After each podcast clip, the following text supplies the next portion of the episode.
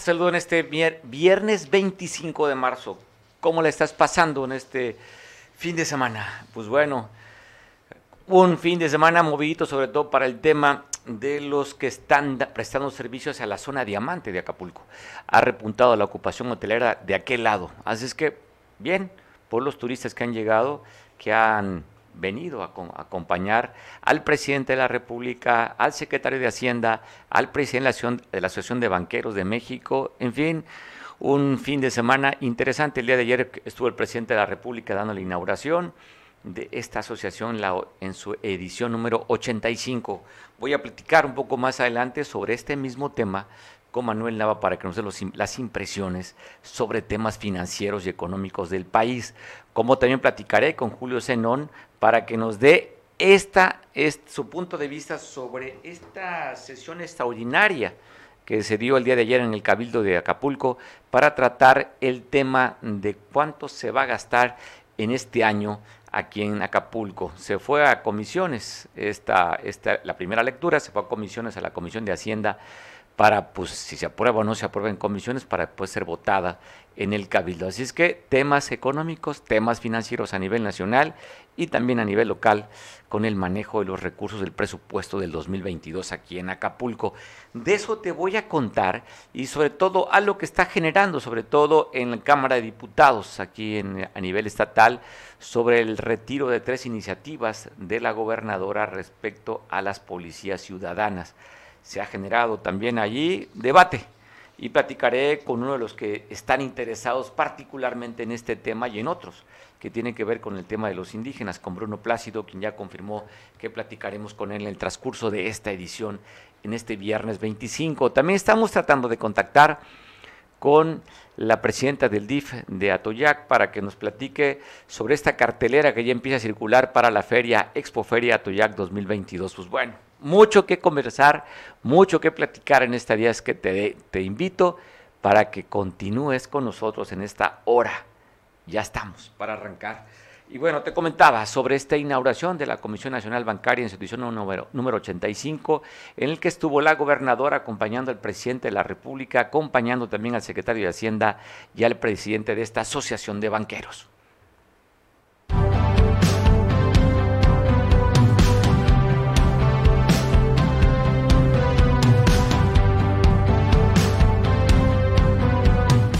Nos da mucho gusto poder estar aquí. La verdad es un momento importante para poder convivir y trabajar sobre muchos temas que necesita la banca para poder seguir creciendo y pues lograr objetivos del otorgamiento de crédito, de la captación, de ser más incluyente, de toda la parte de transformación digital, que es súper relevante que la banca pueda seguir compitiendo en eso.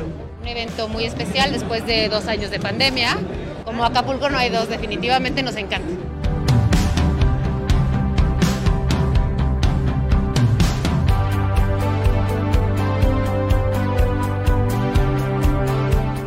Puedo afirmar que hay estabilidad económica y social, así como tranquilidad y gobernabilidad, sustentadas ambas en el ejercicio de libertades plenas y en la aplicación de programas de justicia y bienestar. Desde el Estado de Guerrero estamos creando las condiciones necesarias de seguridad de empleo, de infraestructura y de desarrollo para garantizar que los esfuerzos de transformación profunda en materia administrativa y política se traduzcan en beneficios reales para las familias de México y de Guerrero. Tenemos que seguir trabajando en perfecta coordinación como hasta ahora lo hemos hecho con la Asociación de Bancos de México, trabajando en unidad por el bienestar y el desarrollo de México. No podemos aspirar a la transformación verdadera de fondo de la vida de las y los mexicanos sin el respaldo de ustedes, de los bancos, de las instituciones financieras, quienes durante esta pandemia han sido un apoyo fundamental para la estabilidad económica del país. Muchísimas gracias y que viva Guerrero.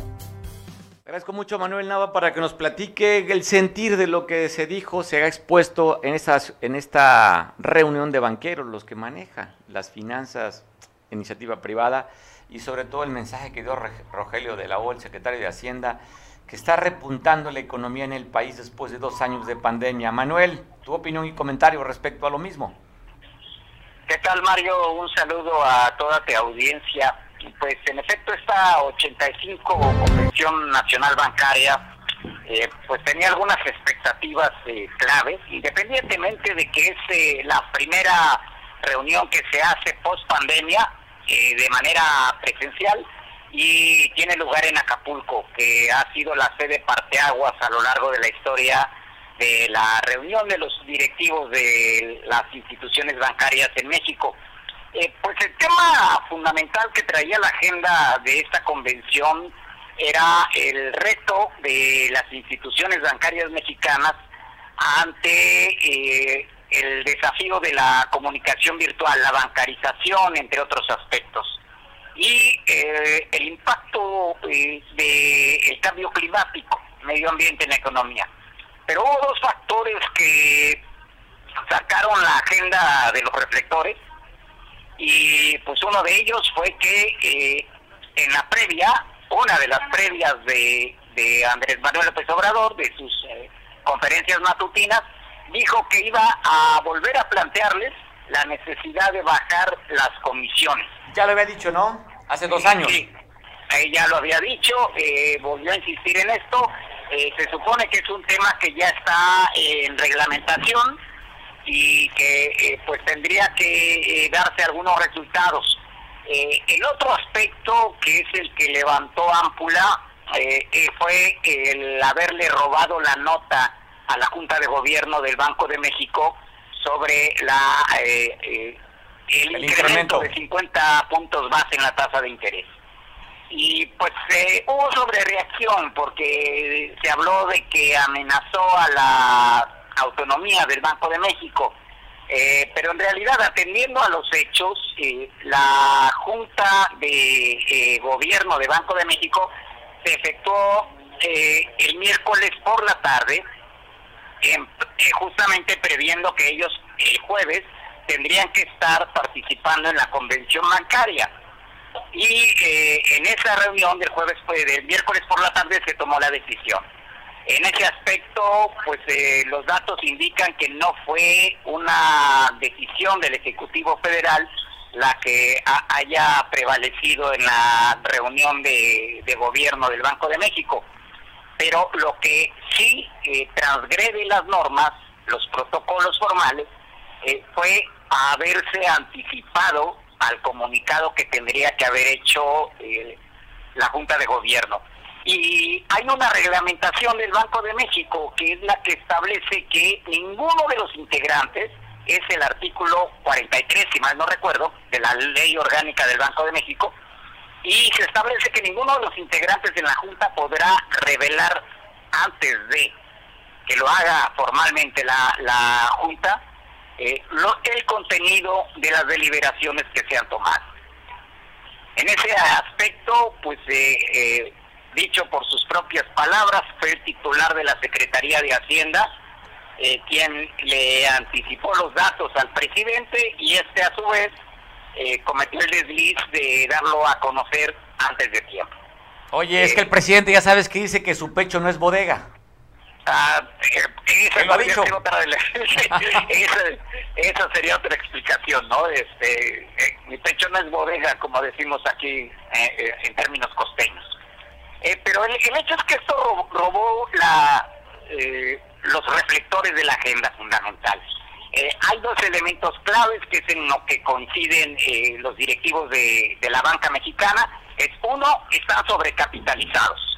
Y esto no es producto de un manejo eficiente de los recursos de que dispone el banco, sino de que la pandemia precisamente inhibió la demanda de créditos. Y el otro es que eh, pues eh, los créditos se han venido encareciendo. Ah, de ahí pues que la última demanda que les hizo el presidente en su discurso de inauguración en créditos, eh, pues también se ve acotada. Eh, el problema es cómo se va a dar eh, en los momentos en que las altas tasas de interés están inhibiendo. Eh, hay una postura que tuvo Bancomer, que es el hecho de que pues no podrían seguirle el ritmo a Banjico a la hora de otorgar los créditos, porque precisamente lo que necesitan es alentar la demanda crediticia, la demanda de dinero. Entonces tal vez esto marque una pauta de que no incrementarían los porcentajes de la tasa de interés en la misma proporción que lo haga el Banco de México. No obstante, eh, está el otro factor eh, macroeconómico.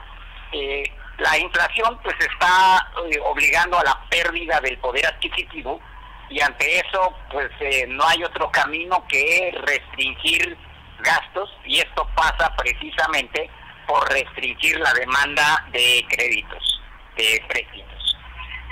Y el otro punto que es interesante y que está trascendiendo muy poco es eh, el reto de la banca mexicana para eh, el uso de dispositivos y ambientes eh, virtuales para la operación de la banca. Y es que tenemos un factor fundamental, Mario, que sí va a pesar mucho, es el rezago educativo de la población nacional. Entonces, eh, no solo tenemos analfabetas todavía, sino que tenemos analfabetas funcionales. Y, entre ellos, pues algunos de nosotros caemos en ese término porque... Eh, oye, no te me quedes, oye, no te me quedes viendo a mí también, ¿eh, Manuel? Ah, bueno, exacto, pues digo, es que esto está cambiando muy rápido, los dispositivos, eh, y día con día hay que aprender sobre eh, la operatividad de, de estos esquemas y, pues ante eso eh, sí hay limitaciones severas que tiene un, instituciones bancarias que pues ya se ven apremiadas eh, por dejar de ser eh, bancas de primer piso formalmente eh, para pasar a ser bancas virtuales. Entonces esto pues, va a chocar con los niveles culturales y de asimilación que tiene la mayoría de nuestros mexicanos y sobre todo hacer llegar la banca a las áreas rurales del país. Otro tema también sería la cobertura de las redes para que tengan internet. Todo ese tipo de apps y tiene que ser a través de internet y no hay una cobertura, sobre todo en estados como Guerrero, ¿no? Por su orografía se complica muchísimo llevar las telecomunicaciones a las áreas más alejadas del estado. Claro, eh, claro, la cobertura de las telecomunicaciones por un lado y por el otro lo que pues, va a entrar a discusión ya en unos días más, que es que también las áreas rurales eh, no tienen la electricidad, el flujo eléctrico en las condiciones adecuadas o sencillamente no tienen energía eléctrica. Y pues sin eso no funcionan los aparatos. Oye, Manuel, la otra, ¿no se habló del tema, no están muy preocupados los banqueros por las, estas criptomonedas? Sí, es otro de los temas que ingresa dentro de lo que se considera la banca digital y que también eh, pues va, va, a presentar los mismos eh, problemas. Eh, el conocimiento, la cultura de la población sobre este tipo de dinero virtual, la forma de manejarlo y la forma de poder distinguir lo que son instrumentos de ahorro de los instrumentos de especulación, que es lo que está pasando ahorita con Bitcoin o cualquiera de esas monedas. O sea, están elevando su valor por la especulación, no por los soportes productivos eh, que, pudiera, que deben tener, eh, de acuerdo a, la ley internacional, eh, todas las monedas. Entonces, este aspecto de la moneda virtual es lo que está generando esta ambigüedad legal y provoca que algunos de los inversionistas que se van con la oferta fácil de que van a poder multiplicar de manera geométrica su dinero, se encuentran al final de cuentas con que sus ahorros les fueron sustraídos. Oye, Manuel, aprovechando, bueno, ya no tocamos el, tema del Banco del Bienestar porque ahí es un tema de gobierno, pero no han cumplido con la meta que habían dicho las 2.500 sucursales. La otra, Manuel, aprovechándote después de la visita que tuvo Joe Biden, ayer estuvo con el G7, estuvo con la Unión Europea y con la OTAN, y hoy está en Polonia. Esto hace rato ya viendo las notas que mm, también visitó Polonia. De qué manera repercute el tema económico y el tema de la guerra allá en esta invasión de Rusia contra Ucrania y este club de la amistad donde diputados del PT, de Morena y del Verde Ecologista estuvieron ahí con el, el, pues, el representante del gobierno ruso, el embajador aquí en, en la Ciudad de México. ¿Lecturas de esto, Manuel? Así es. Eh, bueno, por un lado, a ver, eh, la gira de Joe Biden eh, por Europa, eh, particularmente la, zona OTAN, eh, pues dio algunos resultados y es que logró conjuntar más apoyo para el gobierno de Ucrania y también el acuerdo para aplicar nuevas sanciones económicas a Rusia. pero también del otro lado, ya en el teatro operativo de guerra militar, lo que está haciendo Rusia es concentrar las fuerzas, sus ejércitos, sus batallones, en la zona que es la que eh, le interesa particularmente eh, dominar, y, que es esta región de Donbass.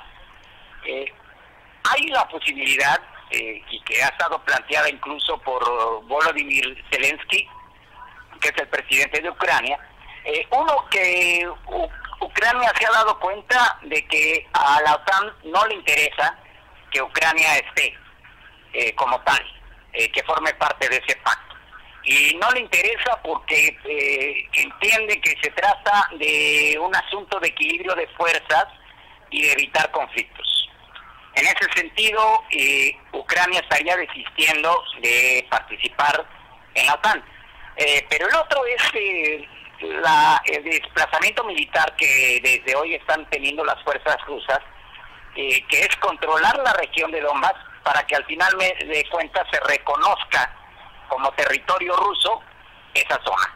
Y eso eh, pues es de carácter eh, geopolítico, pero también geoeconómico, y es lo que va a, por un lado, plantea la posibilidad de un cese al fuego de manera temporal, por lo menos, pero por el otro incrementa las tensiones. Y como te decía en otra ocasión, eh, aquí lo peligroso es que en los tres mandatarios está posicionado el discurso de la posibilidad de una tercera guerra mundial. Eh, entre tanto, pues lo que tenemos, y que es lo que también se, se, manifestó aquí en la convención bancaria, es que eh, por lo menos lo que resta de este 2022 lo vamos a tener afectado por, uno, por la inflación, particularmente por la que viene derivada del conflicto bélico, y otro por este, la escasez y otra vez eh, la ruptura de las cadenas productivas. Entonces, esto perfila una dificultad, no solo es a nivel nacional, esto es a nivel eh, geoeconómico, Mario, y eso permanecerá en tanto eh, se puede encontrar una solución o una posibilidad de un cese al fuego. Eh, quizá no haya acuerdo de paz, sino un cese al fuego que este pudiera irse prolongando y evitar un conflicto eh, bélico de mayores dimensiones, Mario. Bueno, pues vamos a estar al pendiente que sucede ya en Ucrania. Oye, y lo que te preguntaba sobre el tema de este club de la amistad, en el que México es ambivalente, ¿no? Por un lado, se dijo donde se tenía que decirse en la ONU, reprobando la invasión, pero por otro lado, no quiere ninguna sanción económica a Rusia.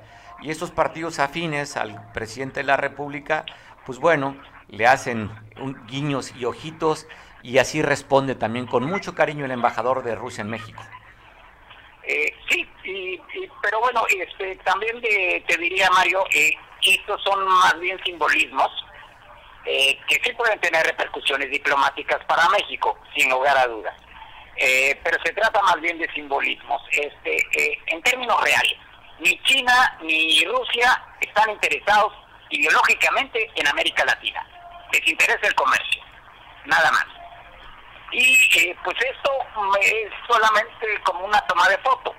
El problema es que eh, Estados Unidos lo interprete eh, como un gesto de animadversión a las políticas que ellos están desarrollando y entonces se nos puedan venir consecuencias que pudieran ser aranceles, por ejemplo, o nuevas presiones en cuanto a la política migratoria. Y, por ahí nos pueden apretar, Mario. Eh, entonces... Eh, ¿Crees que, eh, ¿crees que hay una repercusión de manera por lo que dijo el Comando del Norte diciendo que el país con mayor número de espías rusos en el mundo sería México. ¿Crees que desde ahí ya venga un comentario desde eh, la reunión que tuvieron estos diputados? Pues por lo menos va al anzuelo, Mario, pero sí, el otro aspecto que te diría es que eh, en realidad, eh, por cuestiones comerciales y porque en este momento lo que le interesaría al país es diversificar el comercio de manera más amplia, este, eh, Rusia significa una aportación en cuanto a importaciones y exportaciones importantes. esa México sí tendría que buscar cómo mantenerla por lo que se viene. O sea, y supongamos que eh, finalmente se logra un cese al fuego temporal, eh, lo que van a hacer las economías más desarrolladas es mirar hacia adentro. Y eso implicaría, pues, dejar de demandar algunos productos. Eh, ahí es donde nos pueden apretar de manera importante a México. Y ahí la conveniencia de mantener la apertura comercial con Rusia, pero también con Ucrania, porque desde ahí vienen los cereales. Entonces, este, habría que jugar en estas eh, en estas dos aguas, Mayo. Y, y, ese sería otro punto a considerar en cuanto a, la postura de México con respecto a este conflicto. Vamos a ver qué sucede, Manuel. Te agradezco mucho, te deseo un feliz fin de semana. Gracias por la aportación que nos das a este espacio, Manuel. Gracias a ti, Mario. Saludos a toda tu audiencia. Saludos, pues bueno. También se dio a conocer, fue nota, inclusive nota en algunos diarios a nivel estatal, sobre el retiro de esta iniciativa que había propuesto la, gobernadora del estado, Evelyn Salgado, respecto al tema de las policías comunitarias.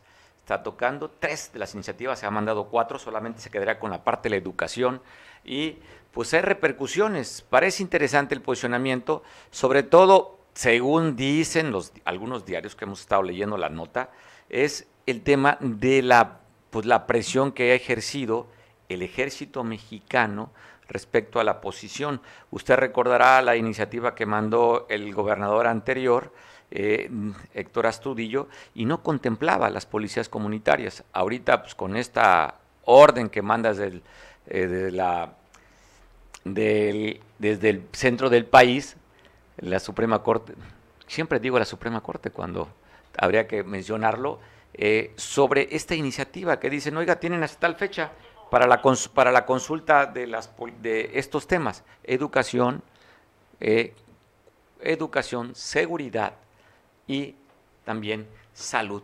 Así es que hay el retiro, trataré de platicar, habíamos concertado una entrevista con Bruno Plácido, vamos a tratar de insistirla, habíamos acordado un poco antes, seguro que se, se esperó Bruno, pero me parece, pues, quería saber su punto de vista sobre lo que estuvo circulando la nota de que en el Congreso se había retirado y que la Junta de Coalición Política de, del Congreso, los de Morena, estarían dando una iniciativa respecto a eso. Bruno, de esto que se dio a conocer en Cámara de Diputados, del retiro de las tres iniciativas que había propuesto la gobernadora, sobre todo en el tema de la seguridad, modificando el artículo 14 de la Constitución. ¿Cuál es tu opinión, Bruno? La, la opinión es que eh, en el tema de los estándares internacionales, la OIT marca que todas las iniciativas de, que tengan que ver con población indígena tienen que ser consultado. Ellos no pueden una iniciativa sin tomarlo en cuenta a los pueblos indígenas para dar otra opinión sobre la iniciativa de reforma. también es muy importante revisar la ley 701 que ya existe desde hace varios años y que no se ha aplicado. Sí, la ley ya está, pero el Estado no ha permitido la aplicación en las comunidades indígenas.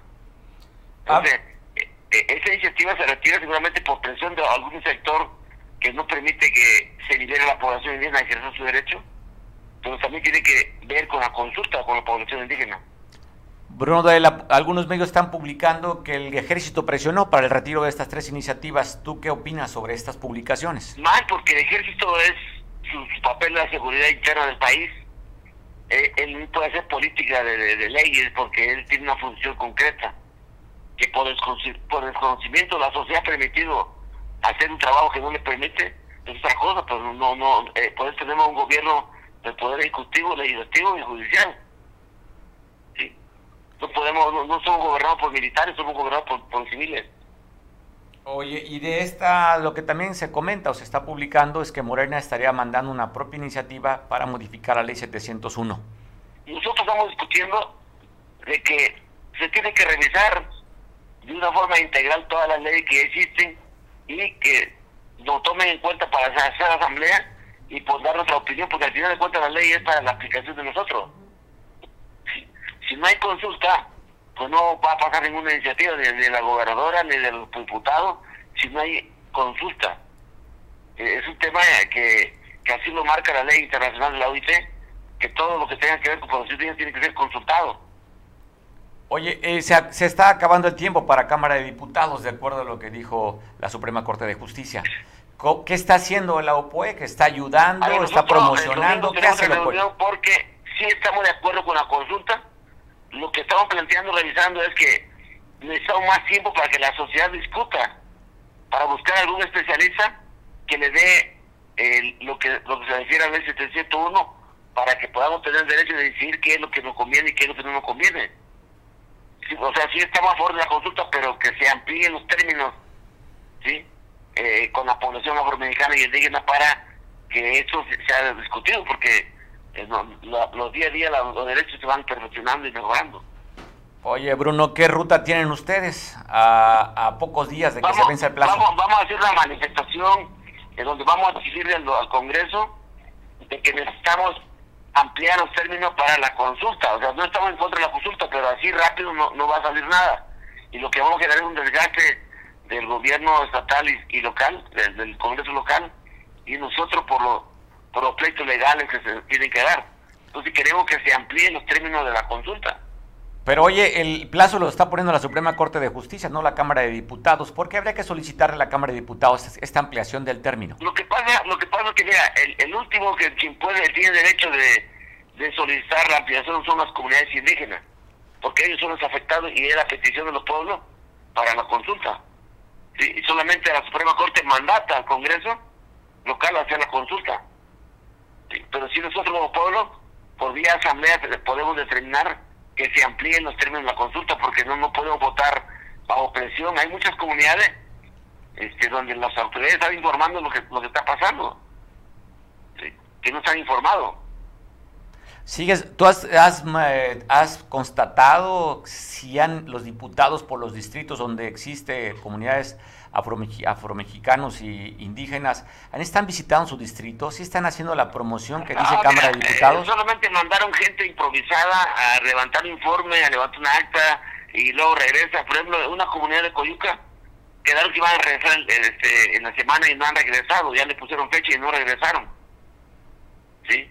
O sea, nosotros tenemos información diaria de comunidades de diferentes municipios donde incurre eso. Y hay otra zona donde se quieren justificar que por la delincuencia no lo dejó pasar.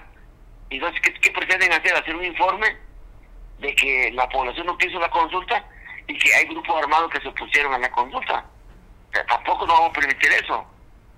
Por eso es muy importante que se amplíen los términos de la consulta para que toda la población se identifique y que tengamos argumentos eh, para responder cada artículo que tiene que, discutir, no es sí o no. Eso no es, no es una consulta. Desde tu punto de vista, ¿hay simulación en algunos lugares? En muchos lugares hay simulación. En algunos lugares lo que van tienen un poco de información, informan a la gente, pero la mayor parte no tienen información. Lo que van solamente van a justificarse de que se va a hacer la consulta. Hasta ahí están. Entonces nosotros estamos planteando de que sí queremos la consulta, pero que se amplíen los términos para que el Congreso y las comunidades nos dé tiempo de discutir. La ley 700 no, no es un tema de policía comunitario es un tema del ejercicio de los derechos que tenemos como población indígena y afroamericana. Hay que revisar. Hay leyes que ya están, pero el gobierno no lo, no lo aplica o no lo ejerce. También hay que revisar qué está pasando con eso por omisión a la ley escrita y que no permiten la liberación de los pueblos indígenas y afroamericanos. La nota, Bruno, de repente apareció en los diarios que la CRAC se ha reunido con el gobierno y no hemos visto a la UPOEC tampoco. A ver, yo creo que la reunión hay que reunirse. Una cosa es el pleito de la diferencia de la consulta y otra cosa es prestarte a ser palero de una cosa que se haga mal. Aquí hay que reunirnos para plantearle el error que cometen porque muchos de los diputados no, no, no traen proceso comunitario, desconocen. El proyecto comunitario es la democracia participativa.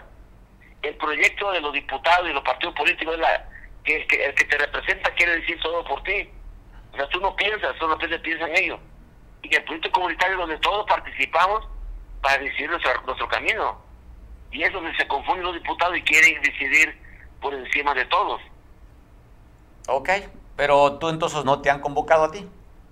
No, no, no, no, no han convocado, pero mira, eso no importa. Lo importante es que la población se organice para exigir y discutir su derecho que le pertenece. Nadie más nos va a interesar a discutir su derecho más que nosotros. Si los indígenas, lo que hemos sido víctimas durante mucho tiempo del sometimiento político y económico de un sistema que, que ya está de decadencia. Bueno, pues mucho que hablar durante estos días, Bruno. Estaremos al pendiente, sobre todo donde tú estás hablando ya de tus bases sociales, hacer alguna manifestación respecto a lo mismo. Vamos a hacer una manifestación para el, eh, la pacificación del Estado. O sea, si los diputados y el gobierno hacen bien las cosas, es pacificación. Si empiezan a cometer errores de decidir por nosotros, es conflicto social.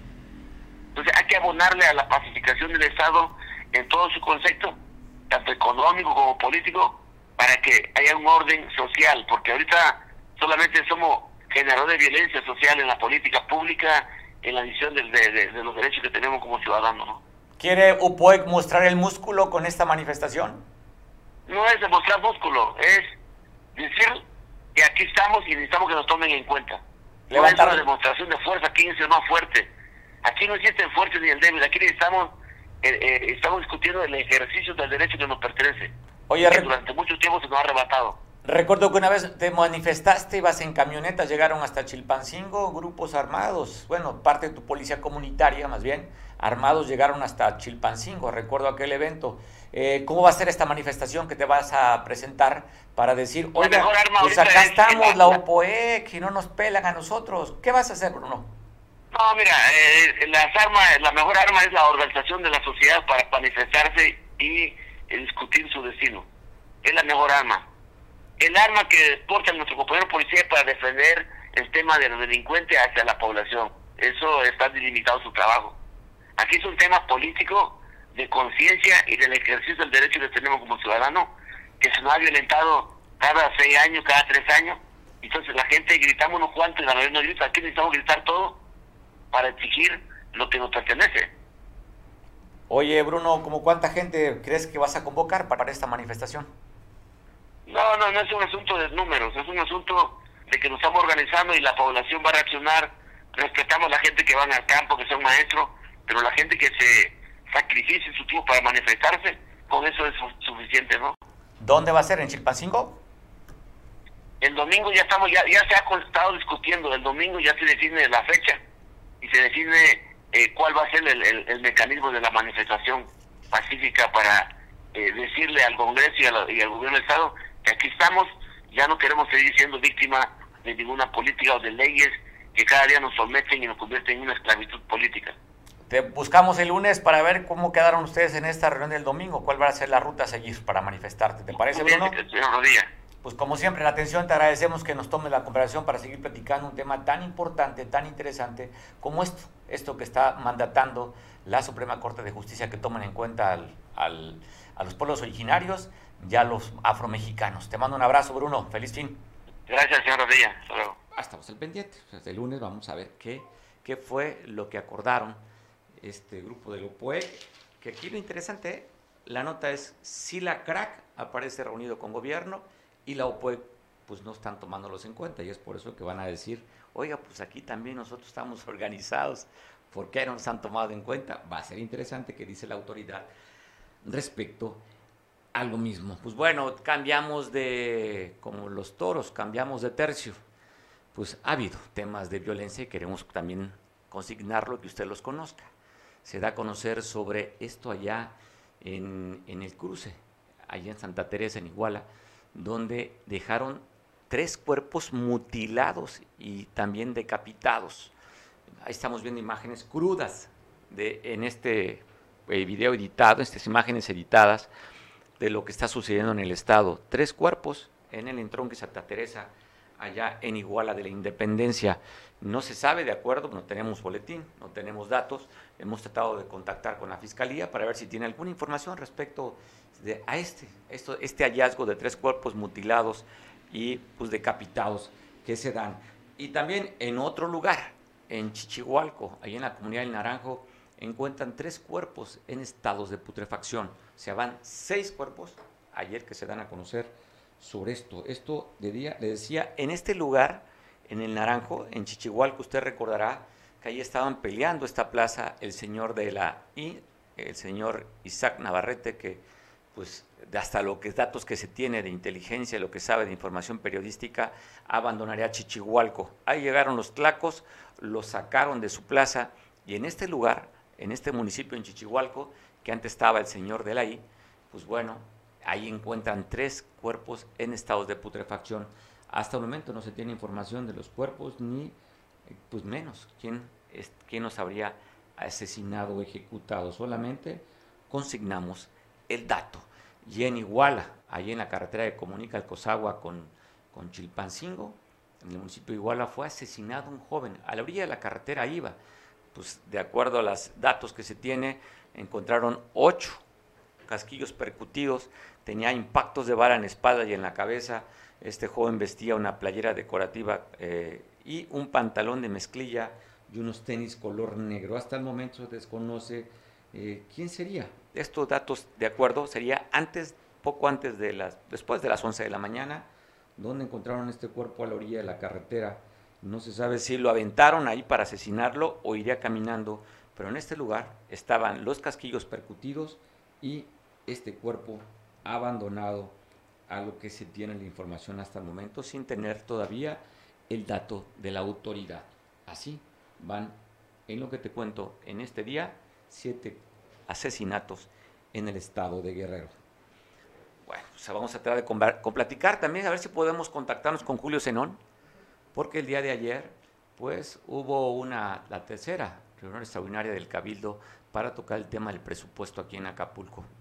Julio es una fuente importante, está muy al pendiente del dato del, municipio, conoce bastante bien temas de cifras, del presupuesto hablan de más de 3 mil millones de pesos que estarán ejerciendo para este próximo este periodo del 2022 y esto lo tienen consignado, lo conoce bastante bien a, a, detalle Julio Zenón, quien anda en la capital del estado y platicaremos con él a través de la vía telefónica. Normalmente con Julio hacemos vía Zoom para conversar, pero ahorita platicaremos con Julio.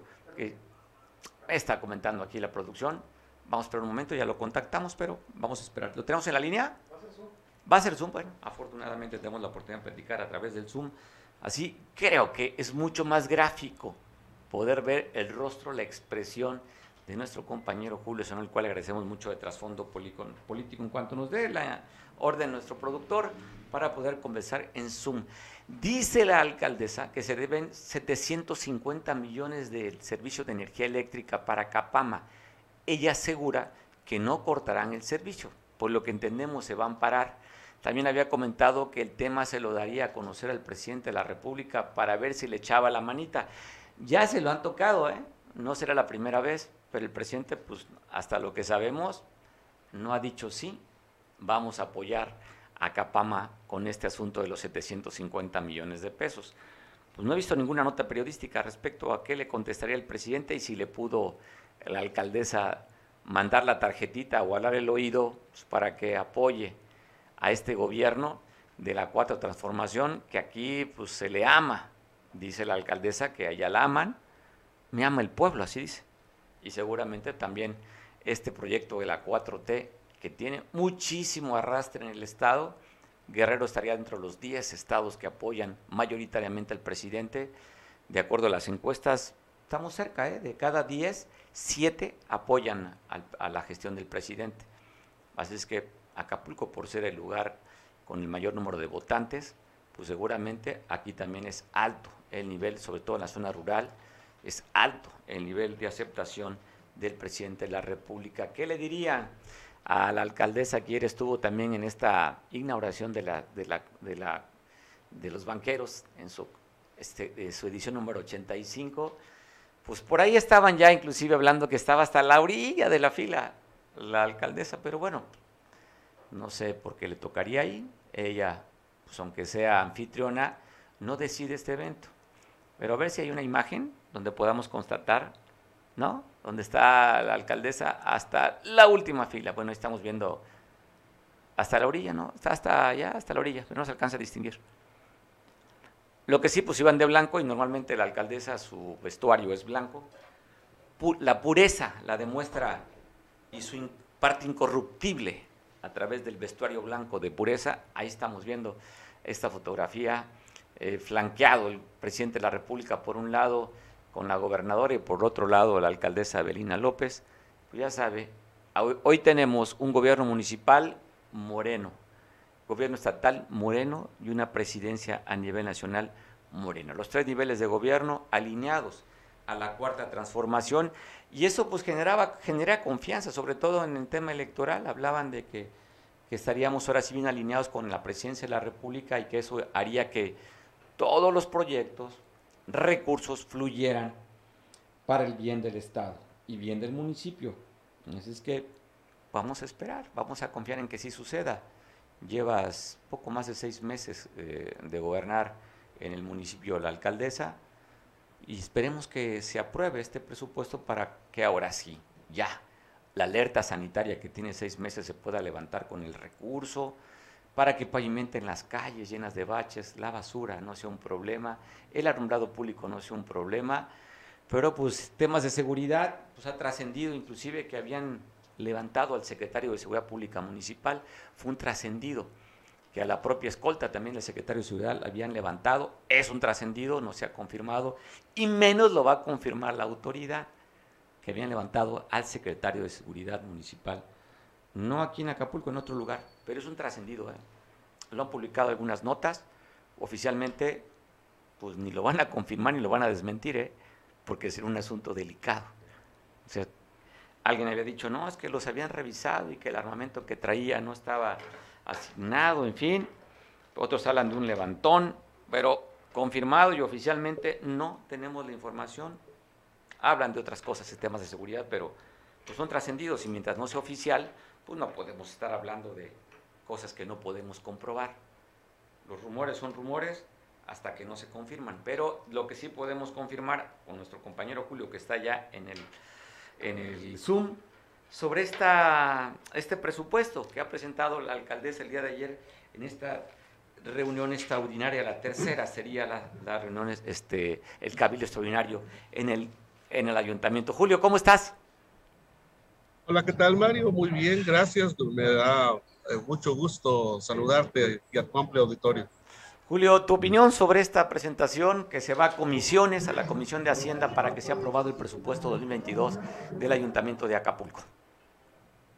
Bueno, es un tema que este, normalmente se analiza y se determina en el Pleno, pero qué bueno que, que lo mandaron a comisiones, eso quiere decir que no lo han planchado, seguramente se los recién entregaron, es un error eso de entregar al cuarto para las dos un documento tan importante como es el, lo que se planea gastar, porque es el presupuesto de egresos para el año eh, vigente. Y hay que recordar que ya previamente se discutió y se aprobó un gasto para los tres primeros meses, el primer trimestre, enero, febrero y marzo, que por cierto, Mario, recuerda que se aprobaron ahí para, para estos tres primeros meses que ya están terminando, 5 millones de pesos para comunicación. Nada más no se ve en materia de comunicación a qué medios, a qué empresas, en dónde se está gastando ese, ese dinero, porque hay que recordar pues, que es dinero público, dinero presupuestado este, para invertir en difusión a lo que está obligado todo tipo de autoridad. Y que, bueno, yo recuerdo que leí un artículo, por cierto, de mi amigo el periodista Carlos Yáñez, que hablaba de que creo que de, ese, de esos 5 millones le iban a dar algo así como medio millón mensual a una empresa, creo que del director de comunicación social de Acapulco, este, en donde habría, pues, si así fuera, habría conflicto de intereses. Pero ese, eso ya, e, eso estamos hablando de un tema que debe estar incluido en el presupuesto de ingresos del año, aunque se autorizó previamente para que se gastara ya en estos tres meses y no paralizar Acapulco.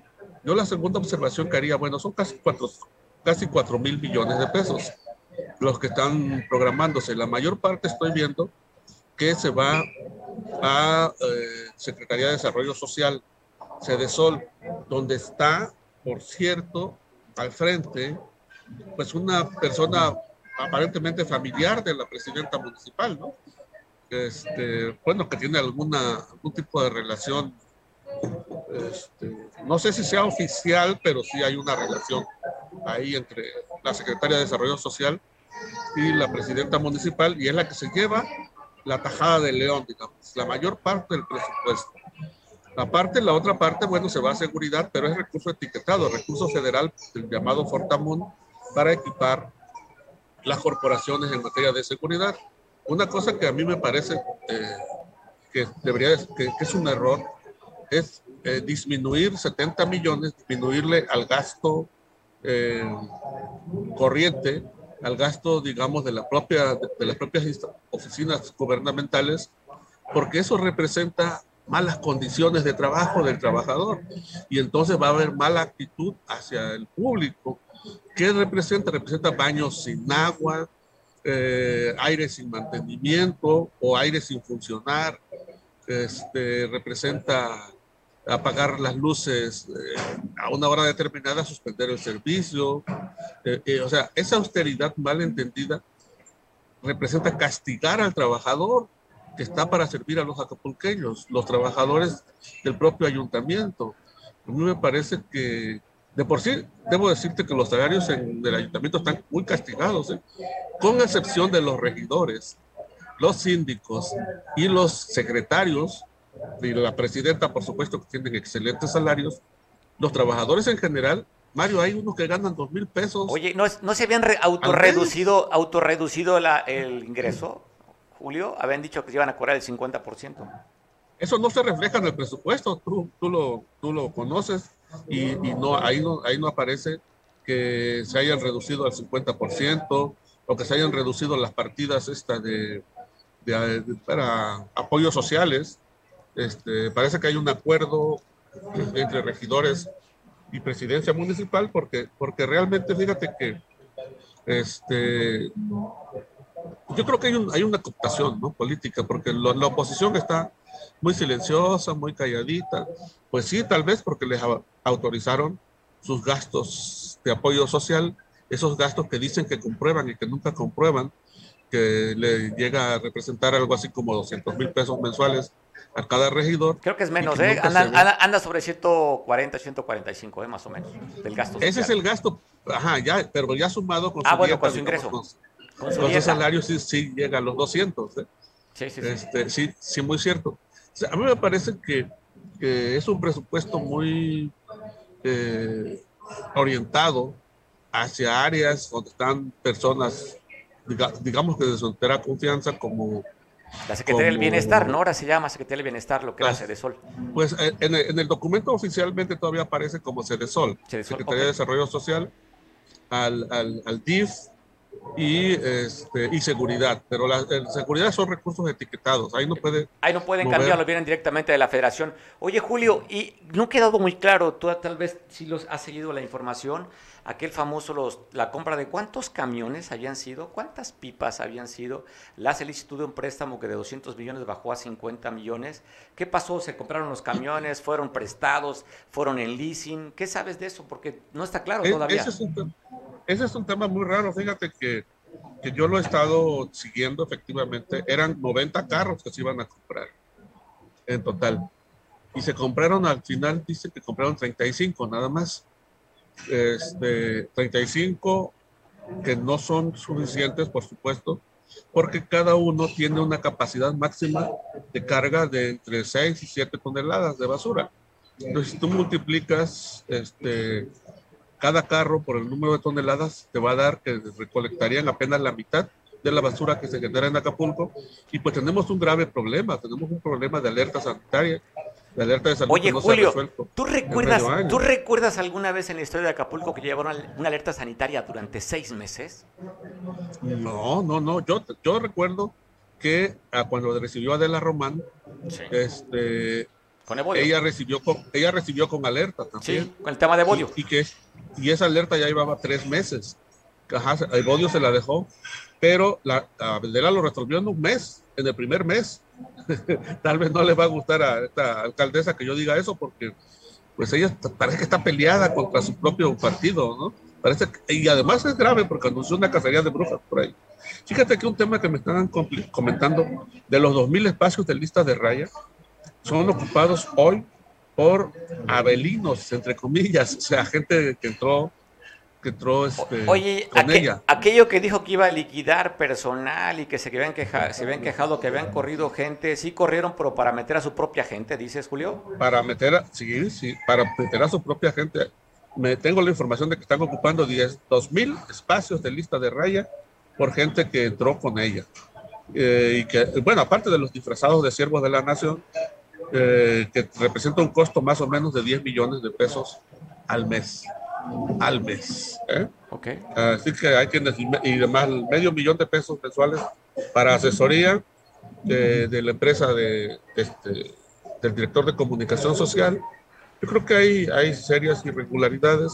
Por otro lado, creo que hay poco recurso destinado a temas torales, a temas torales que tienen, tendrían que, que atenderse por ejemplo, eh, uno de esos es el tema de la basura. ¿eh? El tema de la basura, quedarse con 35 camiones es, es muy poco, es apostarle a no resolver el problema. O sea, va para largo el tema de la basura, Julio. Oye, habían dicho que se iba a ver un ahorro porque habían contratado, el hecho de haber contratado empresas como las que trajo Evodio y Pagua este, Adela, se ahorraría esos gastos de no sé qué con la compra. ¿Dónde está ese dinero que se estaba supuestamente ahorrando entonces?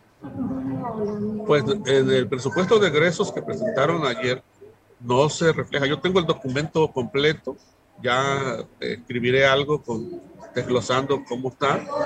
Pero, por ejemplo, fíjate que está, de las cosas interesantes que estaba yo viendo es que se plantea reducir 5% la existencia de colonias este, precarias, ¿no? Este, irregulares. ¿Cómo? Pues va, a desalojar o, o, qué va. Oye, pero por su oye, por su pasado de la alcaldesa, no creo, su origen viene de ahí. Ella es originaria, precisamente de ahí surge, ¿no? De la invasión de colonias y, este, y sin embargo ahora se plantea este, disminuir en un 5% la, eh, eh, la existencia de, colonias de colonias precarias. Oye, por cierto, fíjate que el tema de los camiones, están hay algunos que están a punto de tronar por falta de mantenimiento en menos de un año. ¿eh? Y sí, efectivamente, porque como no se crearon la parte de los talleres, la parte que, o sea, el, el, transporte, sobre todo que se usa mucho, muchas horas, cargar, con carga, etcétera, necesita mantenimiento semanal. Semanal. Yo no sé por qué he estado, he estado al frente de, de instancias donde he manejado parque vehicular grande. En Conasupo, por ejemplo, un almacén que, que vendía 300 millones de pesos al mes y tenía un parque vehicular desde camionetas hasta tractocamiones de 30 toneladas. Y, conozco lo que es el mantenimiento preventivo y correctivo de los vehículos. Te puedo decir que en lo que va del año, desde que se compraron, no han tenido mantenimiento. Están a punto de tronar varios de los camiones de basura. ¿Qué va a pasar cuando truenen? Bueno, era, era, un planteamiento que se había dicho cuando buscaron esta solución, justamente que la experiencia, creo que quien lo hizo fue Seferino también, y que al final acabaron los camiones este, este, desvalijados, ¿no? Acabaron desvalijados y acabaron contratando a una empresa, no recuerdo el nombre, me parece que Acaverde. Eh, sí, prueba el nombre, creo. Había, había una empresa a la que terminaron contratando que era de los amigos de Seferino, por cierto. Espero que aquí no, los amigos de Avelina no constituyan una empresa a la que finalmente les No lo dudes. no lo dudes. Mario, no les des ideas, Mario. No, a ver. Sabemos gente que anda muy cercana ahí, que están repartiendo, están dando obra. Y no son funcionarios, son amigos de la alcaldesa a las que, a las que le hablan al oído. Bueno, sí, oye, oye, Mario, una cosa que, por cierto, a propósito de gastos, tendríamos que por lo menos observar es cuánto dinero invirtieron del presupuesto público para demoler la casa de el, el, amigo de, de, la, de la exdiputada Marco Antonio López, que estaba ahí en la avenida Ruiz Cortines. Este, o sea, una casa pues sí particular a la que se le mete dinero público, porque fueron compañeros de bancada como diputados este, una casa amarilla que quedó sí, de protección, sí, exactamente, es que era un riesgo también, Julio, era, representaba un riesgo después del sismo, ¿no? Estaban preocupados, les habían puesto unos tirantes ahí para que no se cayera.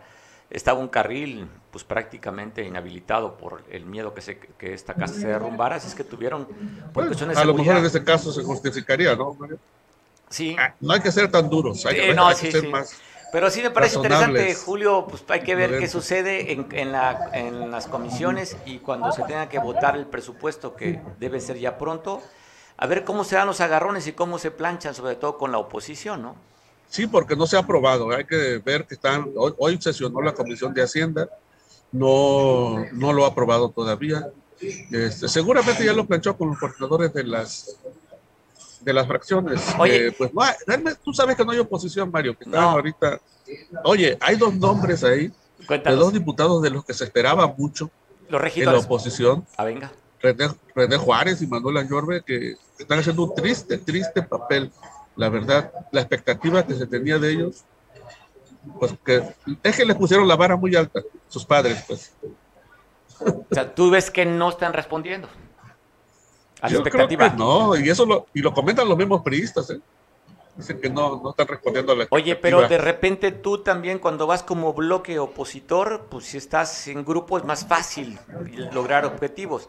Pero cuando vemos un, un bloque del PRI dividido con la coordinadora que es priista, no es priista, que Genaro entra ahí por un acuerdo político y se dice yo no voy del PRI, cuando alguien del PRD dice ya no soy del PRD, y en fin, entonces para eso le conviene mucho a la, alcaldesa ver una oposición que está dividida y que no hay una, un, como, como oposición, pues llegar a presionarla y, y de alguna manera, pues tratar de inclinar o decidir para las políticas públicas del ayuntamiento. Dividida la propia oposición, Julio. El, problema ahí de la oposición es que no tiene un, un liderazgo claro, porque mira, tú ves cuántos partidos, fracciones y representaciones de oposición hay en el Congreso. Y tiene un solo coordinador, se llama Héctor Apresa. Héctor Apresa ha logrado conjuntar, inclusive hacer mayoría en el Congreso. De los 46 diputados ha llegado a tener 24. Este, pero porque... Ah, y, bueno, digo, también puedo criticar a, a Apresa, pero en ese sentido ha sabido liderar este, a la oposición y eso no hay pero es que no tiene ni mayor. Oye, pero aquí la oposición en, por decir, a ver, Movimiento Ciudadano, pues es dama de compañía, el regidor de la propia alcaldesa, que debería ser oposición. Eh, uno de los dos, uno de los dos, porque la otra sí es media respondona. Yo por eso hablo, hablo, hablo en, adjetivo masculino. Ah, sí, sí, ¿No? Anda de dama de compañía, el regidor de MC. ¿no? Tirando rostro. tirando rostro y hablando de su relación con la alcaldesa. Por cierto, tiene rentado un hotel, ¿no? El propio regidor, aquí en la costera. Eh, sí, sí, pues es que ese, o sea, va bien, ¿no? Va bien, va bien, va bien ahí el ah. tema. ¿Te acuerdas donde fue destapada la alcaldesa de candidata a las 10 de la noche, por ahí muy tarde, en un hotel en la costera? cerca de la glorieta de Costa Azul, pues, eh, fue, en el, fue, en el, hotel del que tiene rentado el regidor de MC que por cierto, bueno, bueno, ya, no me gusta mucho especular. hablamos, a ver, hablamos de la oposición, ¿no? Y una y dividido cuando la coordinadora del PRI, pues no es priista, obedece a un liderazgo, un liderazgo que ya se decantó del PRI y oye, y luego una regidora del PRD que dijo ya no soy del PRD, soy independiente. O sea, está dividida la, la, la, propia oposición, Genaro, que no es del PRI, que obedece un liderazgo. En fin, pues eso le conviene mucho a la alcaldesa. Está están agarrando por sus intereses particulares, ¿no? Cada uno, ¿no? Pues yo creo que divididos se deslumbran con el canto de las sirenas, ¿no? Les dicen, a ver, mira, tú que no vas a cambiar nada con tu grupo, mejor yo a ti te voy a dar tanto para tus obras, porque además no hay, no hay ni siquiera transparencia, ¿no? Por ejemplo, los camiones, ¿cuándo se licitaron? Los 35 camiones. bueno. Nada, entró, entró, oye, entraron como préstamo los camiones, ¿no? Esos prestaditos no van a cobrar ni renta ni nada. Una empresa muy buena onda nos dejó los camiones aquí. Eso, ¿quién oye, ¿quién se lo cree? ¿No? Pero bueno, oye, es incorruptible, dice la, la alcaldesa, y que va a llevar a los culpables que han gastado o malversado el dinero a la cárcel, que ella no es tapadera de nadie. Yo, fíjate que qué bueno que tocas ese tema, porque Yo creo que a los seis meses después de entrar a, gobernar y estar echándole toda la culpa al gobierno anterior y estar amenazando con una cacería de brujas a sus propios compañeros de partido, pues es, es lamentable, ¿no? Porque eso demuestra nada más incapacidad propia de atender los problemas, de afrontarlos. Porque cuando uno, uno se renta para un, un cargo, es porque dices, yo puedo, yo puedo, no voy a decir, ay, no puedo resolver esto porque el anterior me dejó cerrada la llave de esa puerta y no puedo abrir. No, hombre, pues. Oye, o sea, Julio, imagínate que si fuera la iniciativa privada, contratan a un gerente, un director de una empresa y no puede sacar adelante por lo que hizo el pasado. Pues no funciona te traje para esto, pues lo que sigue. Así no son, así, ¿No? son las cosas. Así no son las cosas. Así no se, solo se justifica la incapacidad propia. Bueno, Julio, pues ya estamos terminando el programa. Te agradezco mucho. Seguimos en otra ocasión, Julio, cuando ya se aprueba, a ver cómo queda eh, la ya planchadito el presupuesto al 2022 y a ver si nos aclaran qué pasó con esos camiones, ¿no? Fueron prestados, rentados, pagados. Sería bueno. Sería bueno, ¿no, Julio? Tú que le das seguimiento, pues ahí nos contarás si tienes alguna hebra que la podemos seguir. Con todo gusto estaremos platicando contigo y con tu auditorio. Muchas gracias. Mario, buena tarde. Feliz tarde. Y a usted, feliz fin de semana. Nos vamos, te dejo ya, nos pasamos unos minutos de la hora. Como siempre, pues aquí nos dan la oportunidad, el productor nos corta, nos gusta el perico de hablar, ¿eh? Corrijo. Ya sabe que lo ve malentendidos. Pues bueno, vamos a divertirnos este fin de semana. No queda la vida más que gozarla. Gózala, disfrútala. La vida es una. paqueta con gojas. ¿Qué te preocupa? La salud, la familia, el dinero, no lo resuelves preocupándote. Mejor actívate, ocúpate y parte de ocuparte es que seas feliz. Disfrutemos el fin de semana. Te veo el lunes en punto de las 2 de la tarde y te dejo en compañía de Julián que nos ve por televisión en San Marcos. Sigue a Julián y sigue este, este espacio de información o este espacio de chacoteo. No sé qué tanto te informemos, pero que nos divertimos, eso te garantizamos que nos la pasamos bien. Te ve el lunes en puntos de las 2. Feliz fin.